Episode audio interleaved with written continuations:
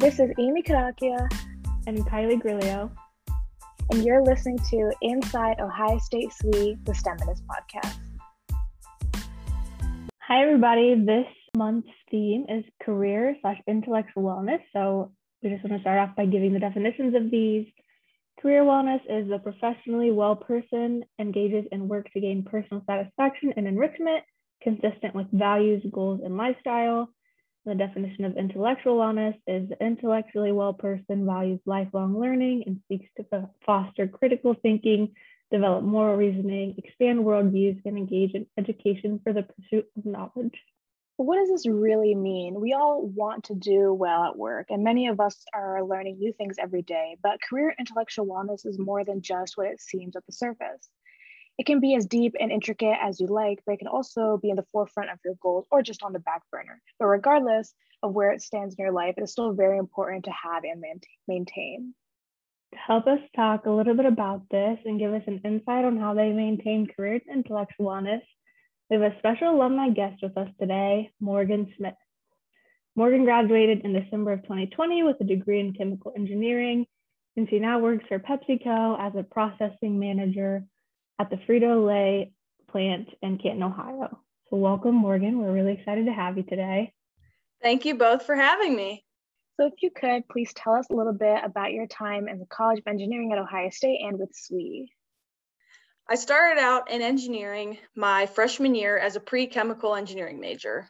I was in FEH, so for everyone who was or is in FEH, you understand the struggle. But I will say I do not regret a single thing from being an FEH. I mean, I don't know if I'd ever go back and do it again, but I met some of my best friends from being in that class. The stress that you go through really does bond you. I would say not just because you're spending every hour of the day either working on projects or studying for classes, but you're also hanging out with them outside on the weekends. So this was kind of my introduction to engineering at Ohio State. As for actually applying for the chemical engineering major, I did not get into the major the first semester. So I was honestly disappointed that I didn't get in. You know, I thought I had studied hard, worked hard, tried to get into that major the first semester, and I didn't. But honestly, it worked out better that I had basically deferred into getting the second semester because I I mean I had to double up on some of the ChemE classes to graduate in four years, technically four and a half because I did a co-op. But I met some of my closest friends, some who are women in engineering that I'm still best friends with today, still keep in contact with after graduating. But I will say through all of chemical engineering, no matter what setback I had, the life lesson I learned is just keep your head up. Things might not go how you know you plan them, um, but at least in my instances, any experiences I had, it was even better than I had imagined. As for SWE, I was a general member my freshman and sophomore year, where I was on the SWE 5K committee, I was a little in the Big Little program, joined the Buckeyethon team, shadowed officers to see what they do on a day to day basis.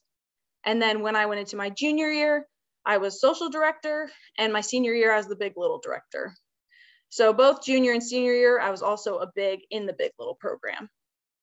But starting my sophomore year, I attended both societal and local SWE conferences from Austin to Seattle to Raleigh and everywhere in between where I got internships and amazing professional advice from SWEsters all around the world. My favorite part of OSU SWE by far was the Big Little program, though. I met some of my best friends and some of my past college roommates through the program and really loved all the mentorship I received and was able to give back as a big to other members. The level of professional experience, mentorship, advice, and friendship was unmatched with OSU SWE. I have never met a more supportive group of women engineers who truly want to help all women engineers grow and succeed. And that level of support has meant the world to me up to this day. That's awesome.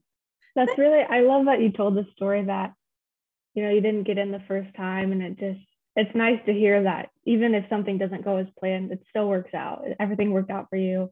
You're thriving. It's amazing that, you know, a lot of people as engineers we get worried when our plans kind of get thrown off, but it just goes to show that it'll all work out in the end. So it's really great. Yes. Yeah. Engineering is going to pull you 20 different directions, but you just got to keep positive attitude, keep your head up because it's probably going to work out better than you thought it would. So, what was it like transitioning from college to working full time? Well, internships definitely help give you an idea of what a professional engineering career looks like. But I'm not sure if anyone is ever truly prepared for that transition from college to working full time. I know when I started, it felt like another internship, but then months went by. I realized I still wasn't going back to school. And now I had done a co op in the past. So I had worked while people were at school. So it didn't seem too weird. But then this past semester, people started going back, and I started realizing, oh my goodness, I'm a full on professional engineer, like in my career, no going back now. So I do think it's always going to be quite an adjustment, no matter, you know, what career you're going into, even if you're going into grad school because you're doing classes, you have this set routine with homework and studying, and especially going into a job, you go from basically having something to do or something you should be doing every day, all the time, to you go to work for a certain time of day and then you come home and that's your own time. This is where I learned what free time actually is because if I learned anything from college, it was I might have said I had free time, but anyone who is not an engineering major maybe does have free time, but all of you engineering majors know that doesn't exist. You're probably procrastinating something. At least I was. oh, for sure. That's definitely me right now. Yeah.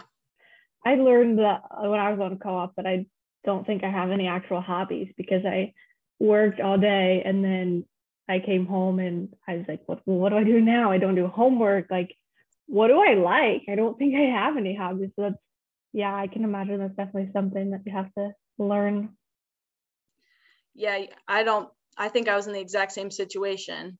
I mean, you go out and you do things with friends all the time during college, and you can do that, you know, when you're working full time as well. But then you have a lot more time to yourself after work and that's when you know you kind of determine what's most meaningful to you i just knew like i kind of learned time management from college being in classes you learn how to prioritize homework or projects depending on deadlines while also you know planning time out with friends on the weekends or weekdays whenever it is but then when you go into your college career it's almost like you're learning time management at work which you get a lot from college and being in classes, to then learning time management outside of work. Because I know, at least now, being on the work schedule that I am, when I come home from work, a lot of days I'm just exhausted. The day wiped me out and I don't want to do anything. But then I always like to be productive and stay busy. So I come home, I end up watching TV all day. And then at the end of the day, I'm like, oh, I want to do so many things. I had so many things to do on my to do list. So, something I've really learned that I think would help other people out is kind of determine what your priorities are. And, you know, if you want to learn a new hobby, prioritize that when you get home from work. It's just important to determine what interests you most and make sure that, you know, you're not only leaving work at a reasonable time because a lot of days that can be hard to just close your laptop, leave work, put down any project you're working on because you just want to keep working on it and finish it. But then prioritizing your life outside of work because it's extremely important for your mental health and well being as well. So I think that's a big part of career and intellectual wellness because if you're not you know ranking your interest or hobbies or prioritizing your health like maybe you love to work out put that as a priority. Make sure no matter how exhausted you are after work, you know, if that's something you want to do, make sure you get home and you go to the gym. Just that's kind of my advice for making sure you use that free time you actually finally have. Right. And that makes a lot of sense, especially having that work life balance. Your life can't be entirely just working and just focusing heavily on your projects because if there ever comes a day where you don't have projects anymore to do or you're not as busy at work and you actually have more free time, you're lost in this sense like what do i do now? And all the things i used to love to do maybe you don't feel the same way. So it's, it's great that you have found that balance in your life and you're looking actively looking for it all the time too and not just like sticking to what you used to do or what you thought you used to do in college and realizing okay i think that needs to change. But uh, moving on could you tell us a little bit about the different roles that you've held so far in your career like i know you mentioned and we know that you are a processing manager, but did you start off with this position? And um, if not, what else have you been doing?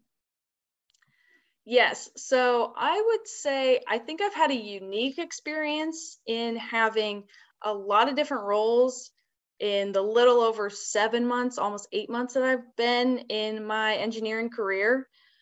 So when I started off, I came in as a supply chain leader. So that person at Frito Lay is in charge of a department on a certain shift. So I was in charge of second shift, which was 3 p.m. to 11 p.m. So my area was processing.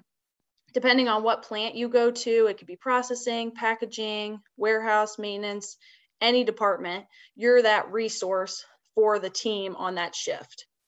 So that was what I expected to come into the role. Now I held that role for about four-ish months and then found out that we were going to be training supervisors who were going to be running the floor. So with it being such a small plant, when I came in as that second shift supply chain leader, although I was told I was going to be in charge of processing, we only had one resource on all second shift. So I basically ran the plant on second shift. I was in charge of processing, packaging, warehouse maintenance, all of it, um, which was great experience with it being a small plant, but not at all what I expected to come in and do. So thankfully, I had great training, but there's only so much you can prepare for in training that I learned because chaos is going to happen all the time, especially in a manufacturing environment. Anyway, we were bringing these supervisors in. And after being in the role for about four months, they were going to come in and be the ones running the floor. So my job was to come in, monitor the floor, make sure things ran well, but also I had a list of projects to work on. Now, being the only one there on second shift meant I was running the floor. So I was really excited to get these new supervisors in place because I would help train them, make sure they knew how to run the floor, and then I would be the one to actually get to work on these projects that I came in as as an engineer. That's why they were hiring engineers to work on these. Well, I found out um, we trained them and then found out that I was possibly going to be sent over to our Wooster plant. So when I was offered the job, we have a plant out in Wooster, Ohio, I was originally told that's where I was going to be. And about a week or two before I started the job, found out I was going to be in Canton, which is actually great because it was a lot closer commute for me. But I found out after only being in the job for it was about five, six months at this point, that I was now going to be going into a completely different role in a completely different plant after I had finally just gotten used to my job here, which was something crazy to hear. So I went on vacation about six months into my job, came back, and my boss was like, never mind, you're staying here for a little while. So that's kind of where I'm at right now. It's been about almost two months since he told me that. I at first was just going to be working on those projects. I was originally assigned when I came into the role. Now, with the whole staffing and just employee work crisis that's going on in the whole country. I've taken over staffing and crewing at our plant. So I guess my new title is also kind of hiring manager because I'm doing interviews, bringing people in for training, just making sure we have the right staffing, people go on the right shifts, everything continues to run well with the, enough people. So that was quite an adjustment finding out six months into my career that I would be the one hiring people and bringing them in and making sure they did a good job so that we could run the plant well, which is a lot of responsibility that I was not expecting. So at this point, I've been doing that for about a month and a half while still technically the processing manager over our processing department because they're all still coming to me with all the questions they have and asking me about projects I was supposed to be working on. So I'm kind of doing a lot of different things. So for all the listeners, um, give it about a month and then come find me and ask if I'm still in Canton or still doing the same job because at this point it could change. Oh my gosh, that sounds crazy that your position keeps changing, even though the actual like name itself is the same, but you're doing all these different things and you're unsure about where you'll be in the next few months, anyways. I think like there's a general certainty in life about where you'll be tomorrow, a week from now, a month from now, a year from now, but uncertainty in like your career position and the amount of responsibility that you just was handed to you so suddenly and that sounds like an insane amount of responsibility that you've had to adjust to. So uh, i hope that you're adjusting well and and I, how was that? Like how was actually adjusting to it initially? Was it like overwhelming for you? It definitely was overwhelming. I mean i would say i felt honored at least after those first four months that me having gotten a shorter training in my original job that they wanted me to then train people who were at least 10 15 years older than me when i was the newest employee out of all of our managers i i mean i thought that was an awesome responsibility but it was super overwhelming that that was my role and these people going out to run the floor were my responsibility and if they could run the floor properly that was on me if they did or didn't. And also for my role I have now, it's been quite an adjustment. I'd say every day I'm still learning something new, especially with trying to get all these people in the plant. I know everywhere struggling for people, just kind of learning how you bring people in, that other side of it. Whereas when you're in engineering, you don't really think you're going to go in and have to deal with this. It's almost like HR stuff. It's not at all what I expected to be doing. But I think being flexible, I realized, you know, maybe since I am the newest employee, if they need me somewhere, I'm going to be open to it. Now, uh, not necessarily, I'm always going to say, yes, I can do everything.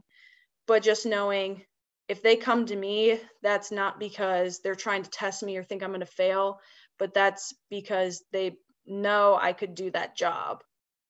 So it was overwhelming, but I understand that they, my boss, all my colleagues know that I could do a good job. That's why they would give it to me. I just every day I'm like, oh my gosh, I have so much responsibility. I do not want to mess anything up. yeah, definitely seems like that much responsibility is has kind of pros and cons. Like obviously they trust you and they have a lot of faith in you, but also can be overwhelming, like you said. So this type of job, when you say that you're a chemical engineer, I feel like it's not really what people would think of. So how did you end up working for Pepsi? How did you choose this field versus something else that maybe someone would think of sooner when you say that you're a chemical engineer? Well, yes, this is definitely not at all what I thought I'd be doing in chemical engineering going into college. But the first reason that I'm working for PepsiCo, working for Frito Lay, is food. I love to eat, and I think no matter where I started out, I knew I kind of wanted to get into this because I love food. I love the manufacturing environment. But if I'm being honest, when I came into college, I thought I wanted to be in a lab or be in an office. I thought that's what chemical engineering was. I had no idea that you could work in a plant and I would be wearing steel toed boots. I'd come home with pretzel dust on me, like chips everywhere. I would never ever like think that that's where I would end up coming out of college from how I was as a freshman. But thankfully, I got I actually got my first internship experience uh, from the SWE conference. So interviewed at my first SWE conference, got the internship there, and I think from there I got into a plant environment. I definitely remember going to check it out the day before I started. There were office buildings around. There's this giant plant in the center. I was like, no way I'm in that plant. I'm definitely in one of those office buildings. Well, my boss calls me later that day and told me, yeah, that plant entrance is where you're going to be. And I was like, no way. That, like, that's not at all what I thought I wanted to do. But I ended up loving it. And from there, I knew I had always wanted to try out being in the food industry. So whether that was being in a lab or working for a food company. So I ended up working for Anheuser-Busch. I did a co-op there, decided, okay, I really like the food industry. I'd like, now I've worked with beverages, want to work with the food side. And I heard great recommendations from friends about PepsiCo. They've worked on the beverage side, they worked for Frito Lay. Thought, why not give it a shot? Well, thankfully, I interviewed and got an offer and ended up interning at our Wooster, Ohio plant. And I ended up loving the job, not at all what I ever expected, I would say, but loved it so much. Came back the next summer, which was my last summer before I graduated, worked on the beverage side determined I like the food side a little bit better, but still love the company, love the culture and everything about it, and knew that's what I wanted to do.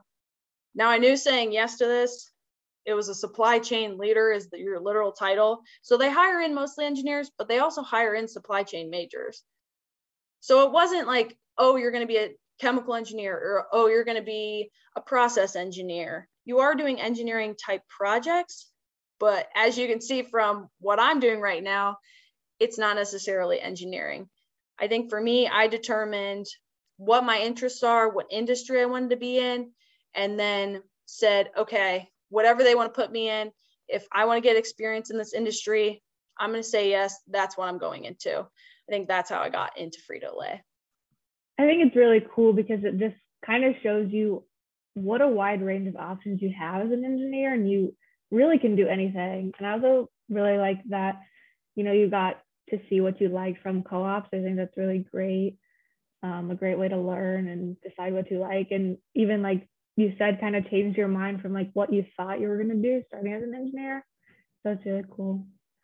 For sure. And like, you know, you also like give us a great perspective on the fact that like if you have different interests, you can pursue them. Like you don't have to necessarily be like a super a stereotypical or a like strict engineer and it's exactly what the major that you signed up for when you went to college like you can still explore other areas of engineering and see that your major that you had you have your degree in can still take open up doors in different areas as well. And like for someone like me i have a lot of different interests even within engineering. Like i had started college as engineering undecided because there were just so many things that i really liked. So that's really comforting to hear that even if in the future i decide that i want to try something different and I see an opportunity in an industry or uh, within the industry that I have interest in, that I can do something that's outside of engineering for later, then I think that's great.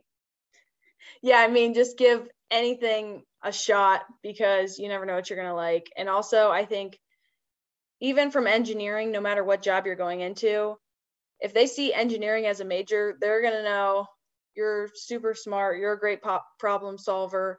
That's what they're looking for. So I think even just going through engineering, no matter if you come out of college and you're like, I don't even want to do something close to engineering. And I have friends like that who graduate in chemical engineering and are like, no way, I'm not doing anything like that. I think the major, anyway, if you stick with it, you could literally do anything you wanted with it.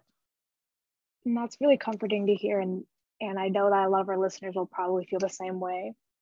But to kind of bring up some things that we talked about before, I know that you'd said that you um, are working a lot of different positions and your responsibility in the plant has increased tremendously compared to um, what you had first started and that you have been saying yes to a lot of different stuff but how are some ways that you can say no professionally and still helps you maintain a good relationship with other people in your plant and like your manager your boss for example yeah, well, my first piece of advice is understand your reasoning behind saying no, but also understand that doesn't mean you have to explain yourself when you say no. Where I work, there are nine total managers for the entire plant, and I'm the newest employee. So when somebody's out or we need help on a certain project, usually I'm the one that they come to first because I'm the newest one. Even with me switching jobs, I might be able to take on a little bit more in different areas, help people out, maybe help cover the floor since I don't have set responsibilities that I need to be there on first shift where I am now. So I would say, yeah, you know, I'll help cover. And a lot of that is because I am kind of the lowest person on the totem pole because I am the newest member. That kind of comes with just being the youngest engineer there. So I think when I started out, I at least was saying yes to a lot of things because I thought, oh, if I say no, they're going to just have this really negative opinion towards me, which, by the way, is not true at all. That's just all in my head. But I realized at some point that I kept saying yes to cover all these people. And I ended up switching between a second shift schedule, a third shift schedule where I'm working midnights. I mean, I'm kind of jumping all over. I don't have a set sleep schedule. So I did get great experience from working all these. But I think although I was trying to show good work ethic to my boss and my colleagues, I realized eventually that I was just becoming super drained. And in my head, I thought, you know, they're asking other people because they don't want to come up to me and ask me to cover everyone or help out all the time. But it was almost as if it was, you know, don't worry, Morgan will say yes because chances were I was that person that was going to say yes, I'll help out. That's just who I was. But I learned that while most of the time, at least, I probably could cover, I didn't want to become that go to person. I didn't want my sleep schedule switching from where I'd sleep from 11 p.m. to 5:30 a.m. and then sleep from 10 a.m. to 5 p.m. because I'm working midnights. So this is where I learned how to say no professionally. So my first piece of advice for everyone is get comfortable with feeling uncomfortable, especially at first, when having this conversation with your colleagues or with your boss, whoever it is. I speak from being the newest engineer in the plant and can say, you know, you do come in feeling you have this responsibility, that you have to say yes to everything. You have to prove yourself to everyone. That is just, first off, not humanly possible. And also, not true at all because that is not the expectation that your company is setting for you. They didn't hire you in to test you or watch you fail. And my second piece of advice is don't give in to the feeling that you always have to explain yourself. I have seen so many people, especially women who I've worked with, where they feel they have to explain themselves for every decision they make. And that's not true. That's another part about being uncomfortable with saying no is sometimes you might come across a situation and you really can't take anything else on. Just say, no, I can't. For example, a recent situation I was in, I had already covered for somebody for the given amount of time that I said I would. And I had all sorts of plans on the weekend. And I was asked, along with everyone else, if we could cover and I was physically, mentally, emotionally drained from the whole week for covering because when you're running the floor, you're on your feet all day long. And these were 12 hour shifts you're covering. So I was just thinking to myself, there's no way. So instead of saying no, because I have this, this, and this that I need to do, I just said, unfortunately, I will not be able to cover. That was a really hard message to send back because I didn't want to sound like so passive aggressive or anything about it. Like I just said, no, like that's it. I didn't explain myself and no one ever questioned it. Everyone else was like, no, because I'm doing this, whatever. I just said, no, I can't.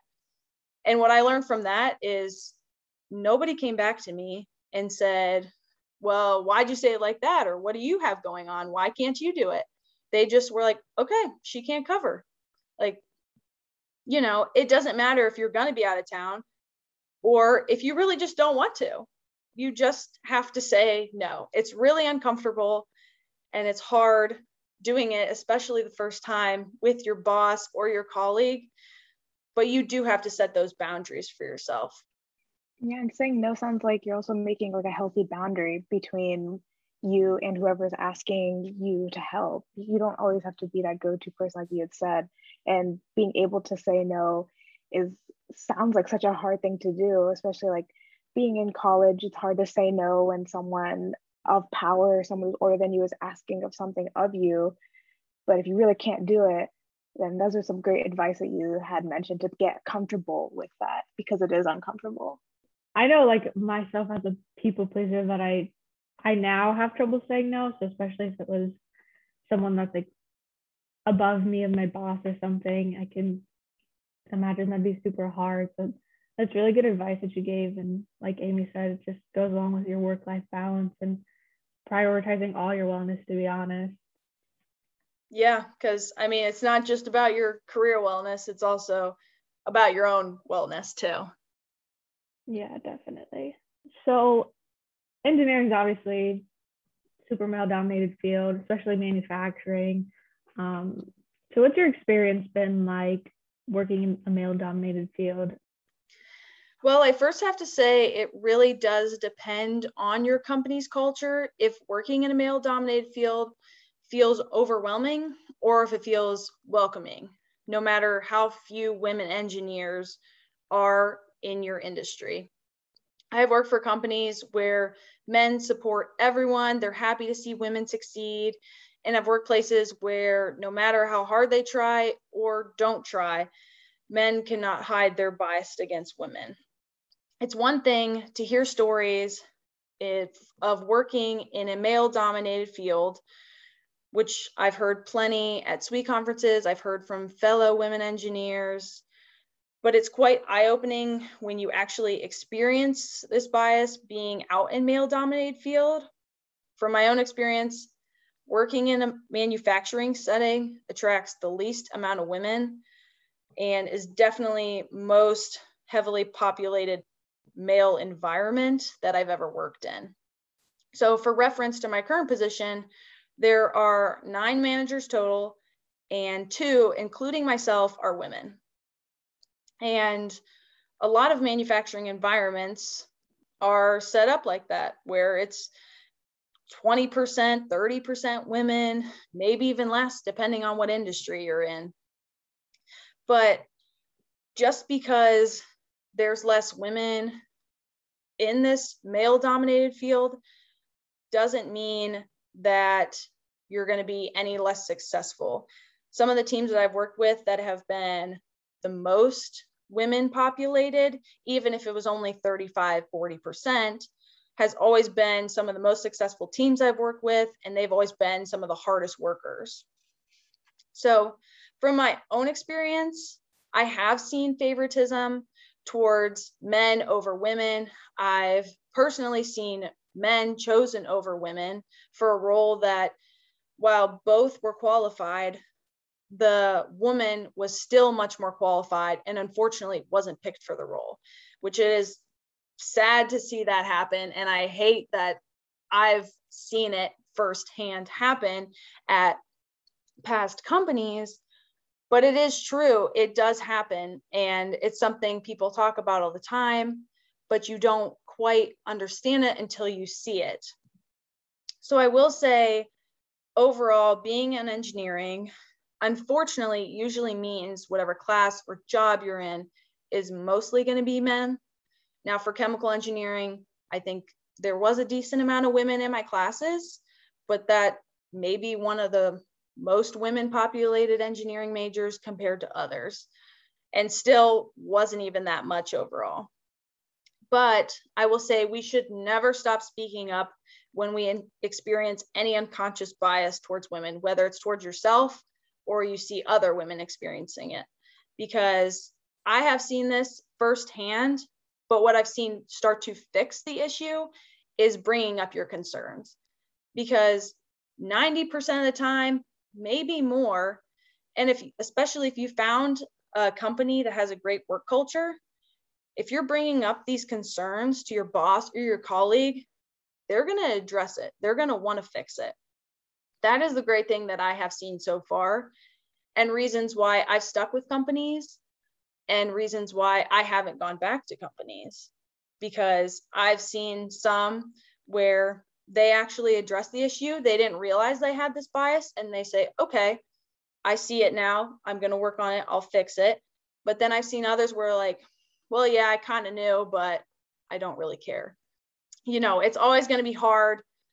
How do we change their minds? How do we help them see it? But I think the biggest thing that we can do is just always speaking up and knowing that maybe it's a challenging situation you're in, especially being in this male dominated field, but be confident in yourself and know that you've worked hard to get to this position and you deserve all the promotions, all the praise that you have coming. And if you're speaking up against this, that's just going to make the job that much better. Yeah, I think that's really important to speak up and stick up for each other. Um, so, have you like found any male allies that you've worked with, either now or in the past, that have kind of like helped you push these things and make people aware of these issues at the companies? Yes. Um, yeah, I will say men in this field are also great allies as well. You definitely will learn who's going to be a better ally than others. But I have had a lot of great allies, and I do now that, you know, if I see something and I've brought it up to somebody and they're not willing to fix it, maybe that person, sad but true, might listen to that guy more than me. But if that's what's going to get them to change, then, you know, I want to work with them. They want to work with me. But I have seen that, you know, working with so few women, sometimes the men are your biggest advocates, which is great to hear too. I mean, I've had 50 50 of female and male bosses. And I'd say both have been great advocates for me for their bosses and helping me move up and move into different roles, take on bigger projects that are more challenging. I think finding who your male allies are is also extremely important because they're going to help speak up for you too. And it's just good to have that supportive base while you're building your career. That's really great to hear and reassuring. Do you think that be being in the company that you're at and previous companies that you've worked for that the company culture has a lot to do with how people within that company react or speak about their biases or about like the way that they have treated or said anything about women and women in engineering specifically? Yes because i think it depends completely on company culture whether that person's willing to speak up or not if you have a culture of addressing issues, them knowing that if somebody speaks up, they're actually going to fix the situation, not just ignore it, that speaks a lot to the company and a lot to the people that work there. I know at least for PepsiCo, another reason why I joined the company was because they were huge supporters of SWE. I've met a lot of men and women in the company who support SWE, who want to join. And we actually started Pep SWE. So it is a headquarters started a whole SWE section for PepsiCo, which is awesome. So they're starting to bring it out into plants, which I'm starting to get involved with. It started in headquarters. Now we're sending it out into the country to all our different plants. But that was another big reason why I joined the company because I knew that was the right culture I wanted to join because it obviously showed that no matter if it was a man or a woman in the company, they were speaking out for women engineers. They were advocating for us. That's awesome. Having a pep SWE, that's so cool. Um, but to give a little uh, additional shout out to our listeners and information for them, being in college, you're probably going to want to start going on, if you haven't already, internships and co ops. Not every company is going to be a great company to work for just because of their company culture and how they are handling situations related to uh, unconscious bias relate, related to women in engineering and how they're treating you.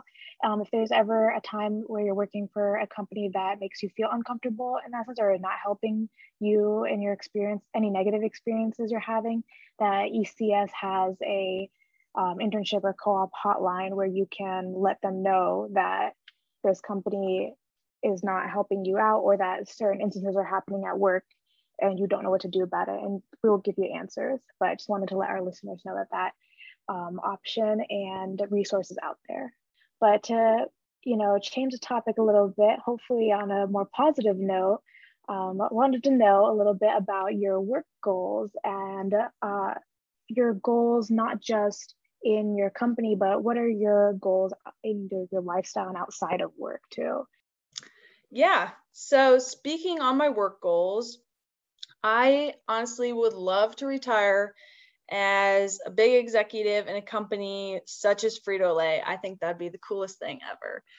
Um, for me, it's just not just about the responsibility that I would have, but also making that big impact on the company and on the world around me and being able to impact a company's goals and ideas.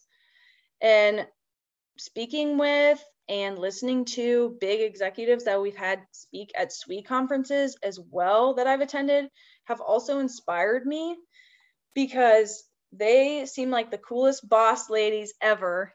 And I honestly think it would be so cool to be a woman engineer in that position where I can impact the next generation of women engineers and also showing that working in a manufacturing site can be for women and that's why that's one of my big work goals I mean, you're already doing that right now, being on this podcast, but also like everyone listening, like you've already inspired me so much. And I know that definitely people listening will feel the same way. So you're already on the right track for sure.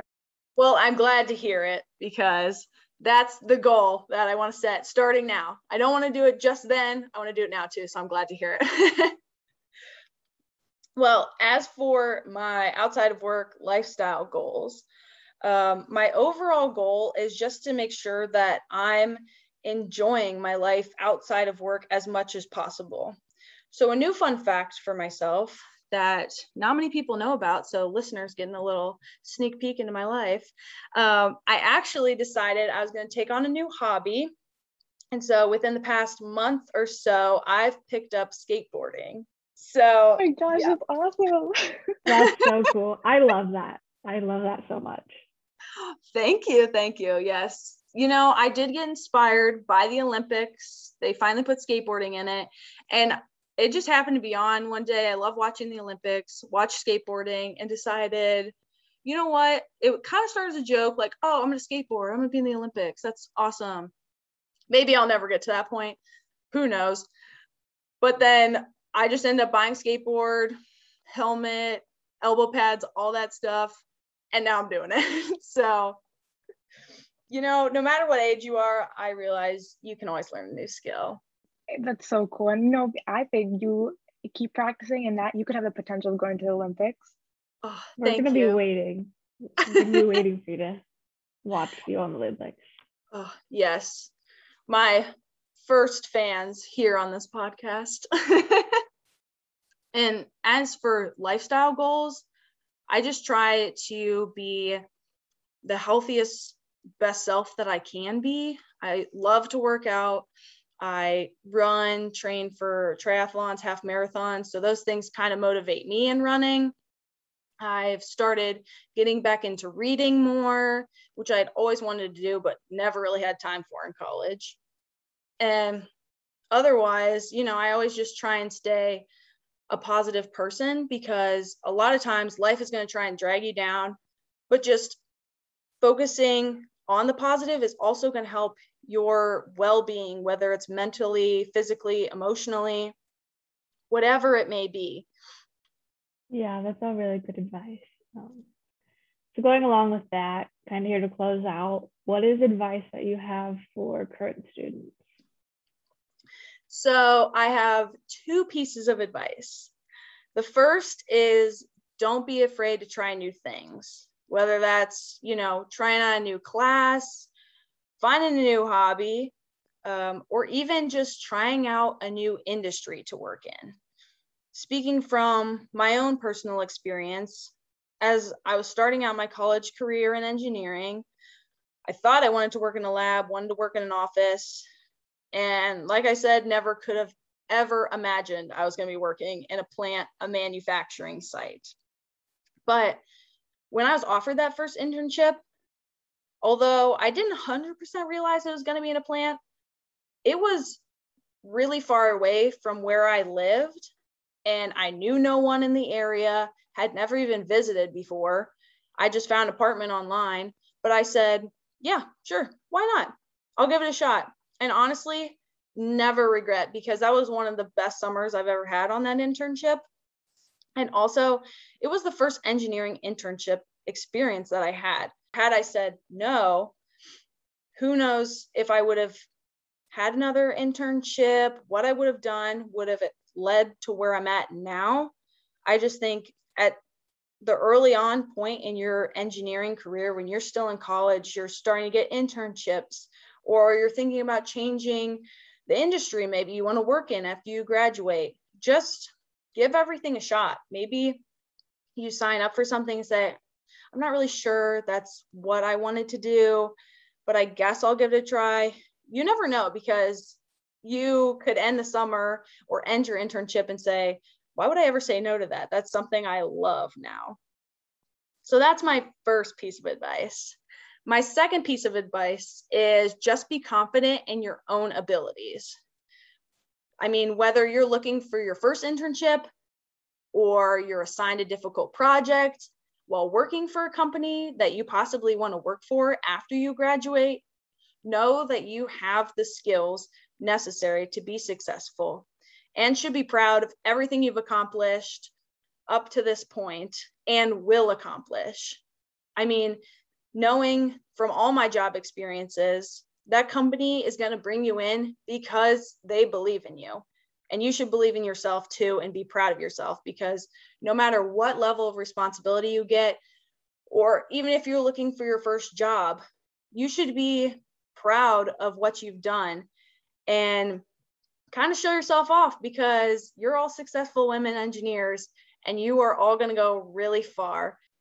Oh, that's wonderful. And honestly, the best advice we could get right now. So thank you so much for speaking with us and being on the podcast. And good luck with everything. And I hope that uh, wherever your career leads you and uh, PepsiCo leads you, you're going to be great. Hopefully, we'll see you in the Olympics and we'll see you as, um, you know, potentially higher the higher ups of PepsiCo too. Yeah.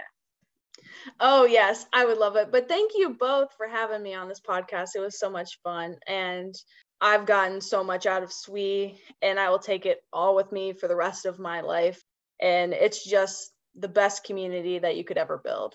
So thank you. Yeah, Morgan gave so much great advice and insight. I definitely learned a lot talking to her. So hopefully you did too. And we hope that you enjoyed this episode. Stay tuned for our next episode featuring two special LSU faculty guests. And thank you so much for listening. Remember, you've got this and we've got you. Now go FemSpire the world.